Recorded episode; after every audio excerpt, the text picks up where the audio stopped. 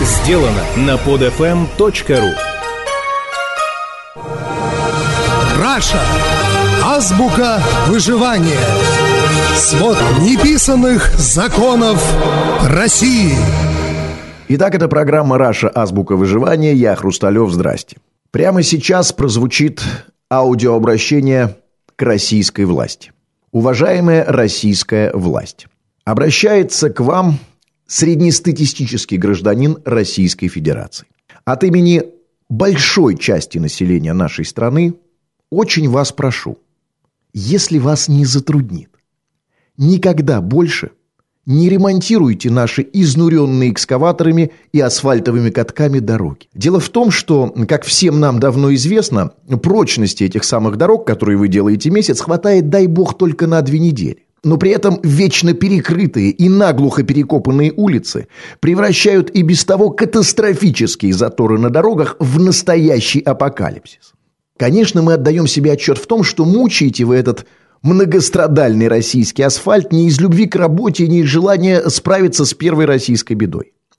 Мы прекрасно понимаем, что причина этой дюжей активности – бюджет, который нужно освоить.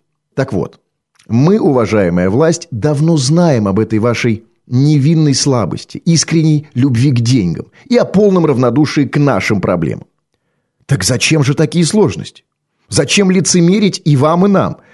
Зачем этот спектакль? Зачем вам пускать нам пыль в глаза, а нам делать вид, что мы ничего не понимаем? Просто осваивайте выделенный на ремонт дороги бюджет, пилите деньги, стройте на них элитные коттеджи. Но умоляю, ничего не ремонтируйте.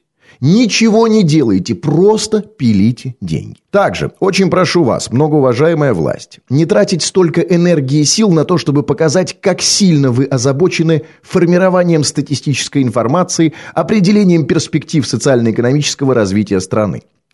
Фарс 2010 под названием Всероссийская перепись населения прошел успешно, все посмеялись. Все уже все поняли, можно опускать занавес. Так называемые переписчики все равно редко к кому приходят. Люди сами бегают в поисках этих неуловимых Джо.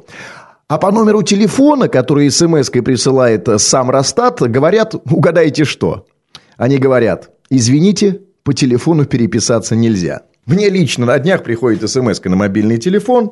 Э, значит, в смс написано «Росстат, всероссийская перепись населения, вы можете переписаться по телефону». Я, как э, социально ответственный, добропорядочный гражданин, понимаю, что дома меня все равно не застать, звоню по этому телефону, чтобы переписаться. Звоню, подходит девушка, здрасте, здрасте. Да, говорит, назовите свою фамилию, имя и возраст. Я называю фамилию, имя, возраст. После чего она мне спрашивает, как вы думаете, что? А что бы вы хотели, спрашивает она у меня. Как, как это, что, значит, что хотел? Вообще-то хотел переписаться, говорю я. А, ой, извините, а у нас нельзя, говорит она. Я, естественно, впадаю в недоумение, на секундочку в ступор, а потом спрашиваю, а зачем вы мне прислали номер своего телефона? Говорит, а, ну вы знаете, по телефону могут переписаться только инвалиды и пенсионеры. Ну, то есть недееспособные люди. Понимаете, переписаться могут те, кого и так легко застать дома. А вот э, молодым, кого дома вообще не бывает, и, как правило, по месту прописки они вообще не живут, вот им переписаться по телефону нельзя. То есть логика сумасшедшая. Я понимаю, если бы перепись состояла в том, что пенсионерам и инвалидам нужно было ходить на какой-то участок. Но ведь перепись декларируется как то, что переписчики сами должны прийти к тебе домой. Тогда не очень понятно, зачем нужен телефон. Так вот, по телефону переписаться нельзя – но при этом под соусом этой самой великой переписи некоторыми далекими от проблем социального совершенствования российского общества гражданами уже были ограблены несколько наших соотечественников. Конечно же, мы отдаем себе отчет в том, что эта самая всероссийская перепись населения с ее миллионами, выделенными далеко не только на рекламную кампанию, была затеяна вами не для определения численности и социальной структуры населения, не для улучшения экономического планирования страны. Мы прекрасно понимаем, что причина этой трогательной заботы о гражданах – бюджет, который нужно освоить. Так зачем же такие сложности? Зачем этот спектакль? Зачем вам пускать нам пыли в глаза, а нам делать вид, что мы ничего не понимаем? Просто осваивайте выделенный на перепись населения бюджет, пилите деньги, покупайте на них новые Бентли. Но умоляю, никого и ничего не переписывайте, ничего не делайте, просто пилите деньги. И, с вашего позволения, еще одна малюсенькая просьбица. Пожалуйста, не надо повышать пенсионерам пенсии. Они, эти и так самые несчастные люди в нашей стране, сначала как дети радуются щедро начисленным вами двум тысячам рублям в месяц, а потом при виде коммунальных платежей, тут же заряженными вами до трех тысяч в месяц, расстраиваются и еще больше впадают в депрессию.